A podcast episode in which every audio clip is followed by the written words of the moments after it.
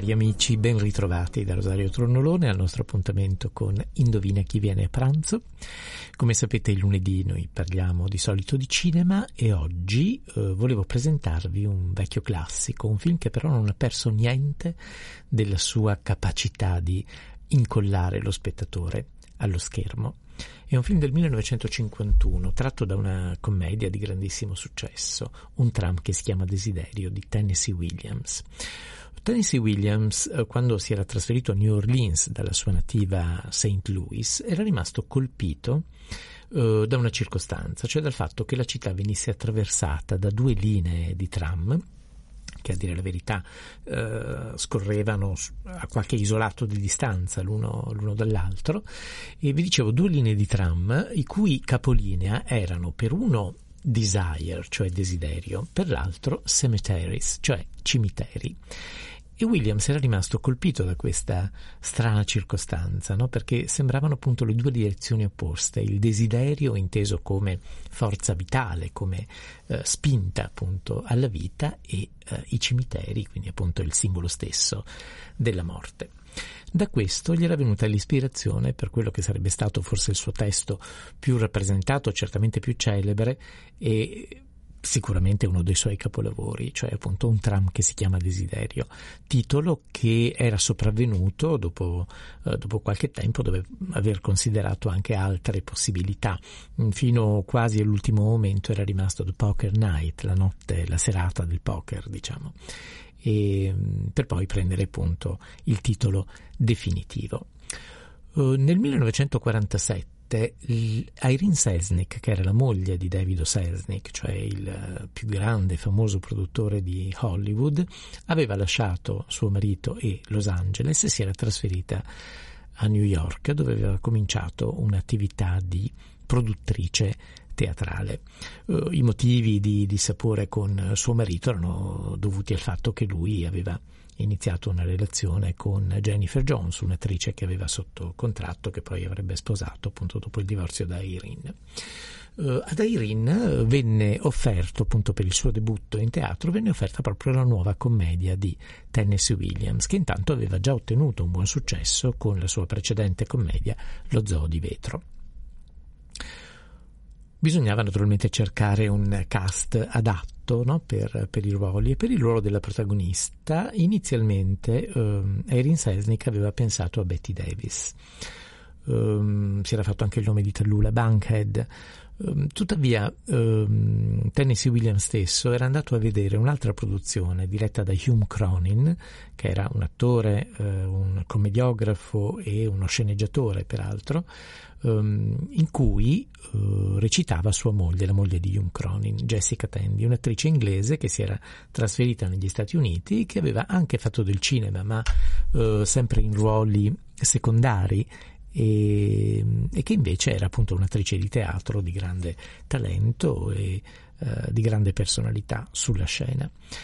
Uh, la Tandy stava recitando appunto per la regia di Hume Cronin Ritratto di Madonna, che era uno degli atti unici di Tennessee Williams. Lui era andato a vederlo e proprio in questo ritratto di Miss Collins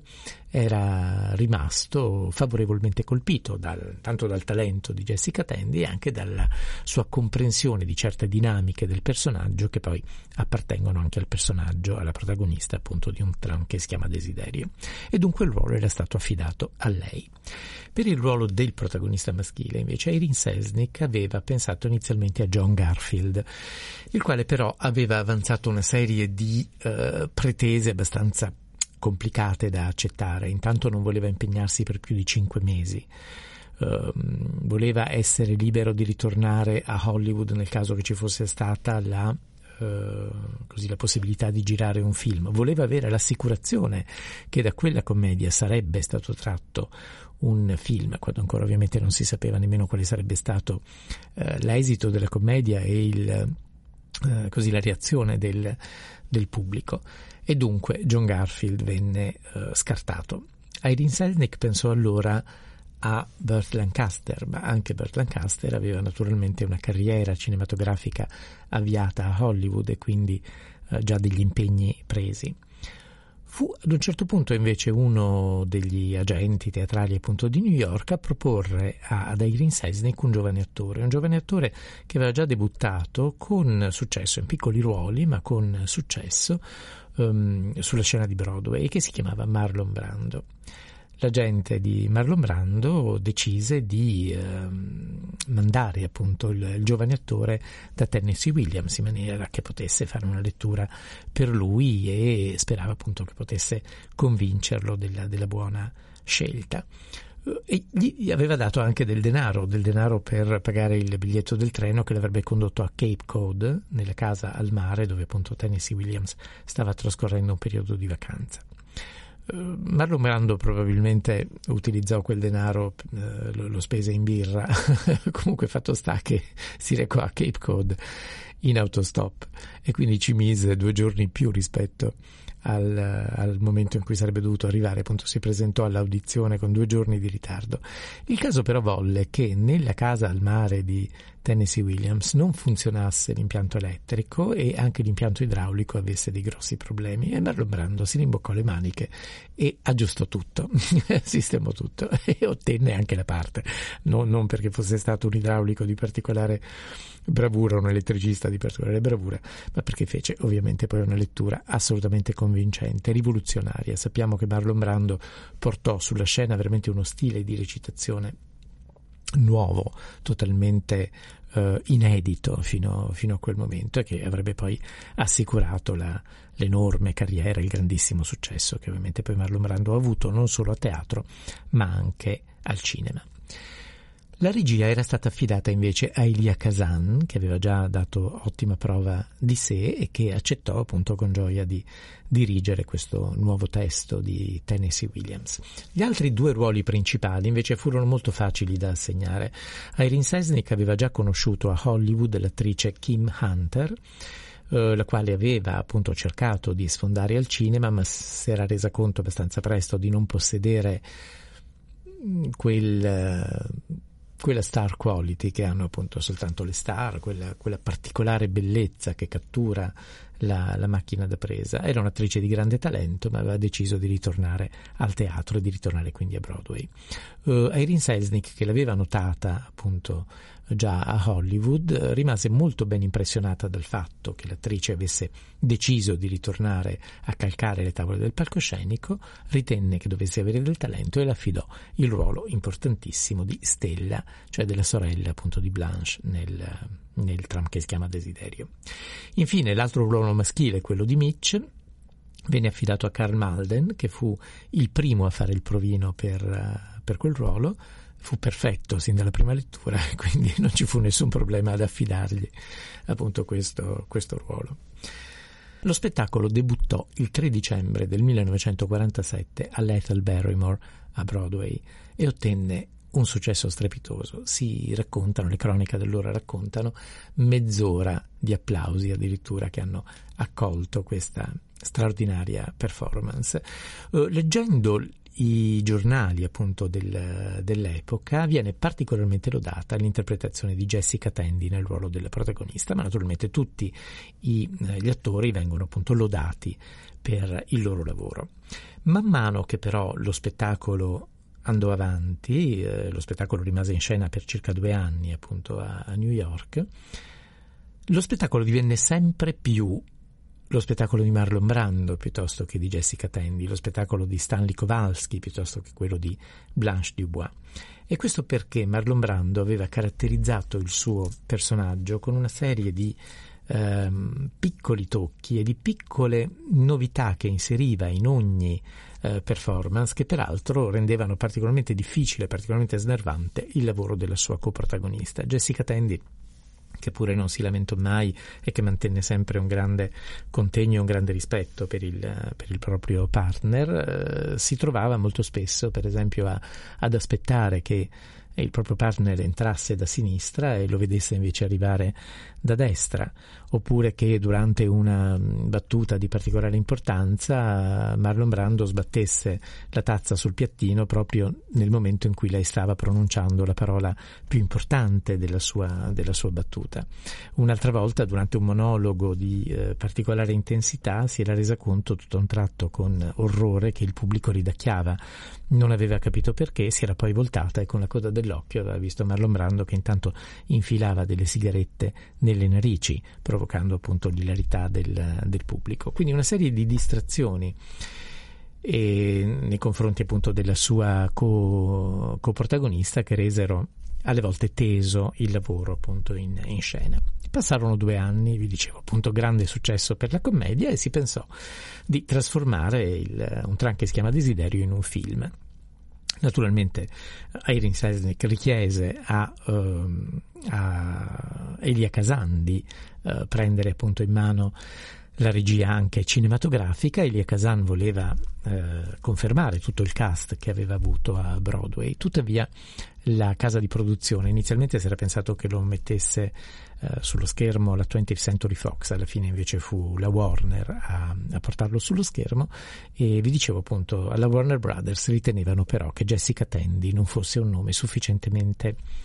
importante, non avesse un carisma cinematografico così importante da attirare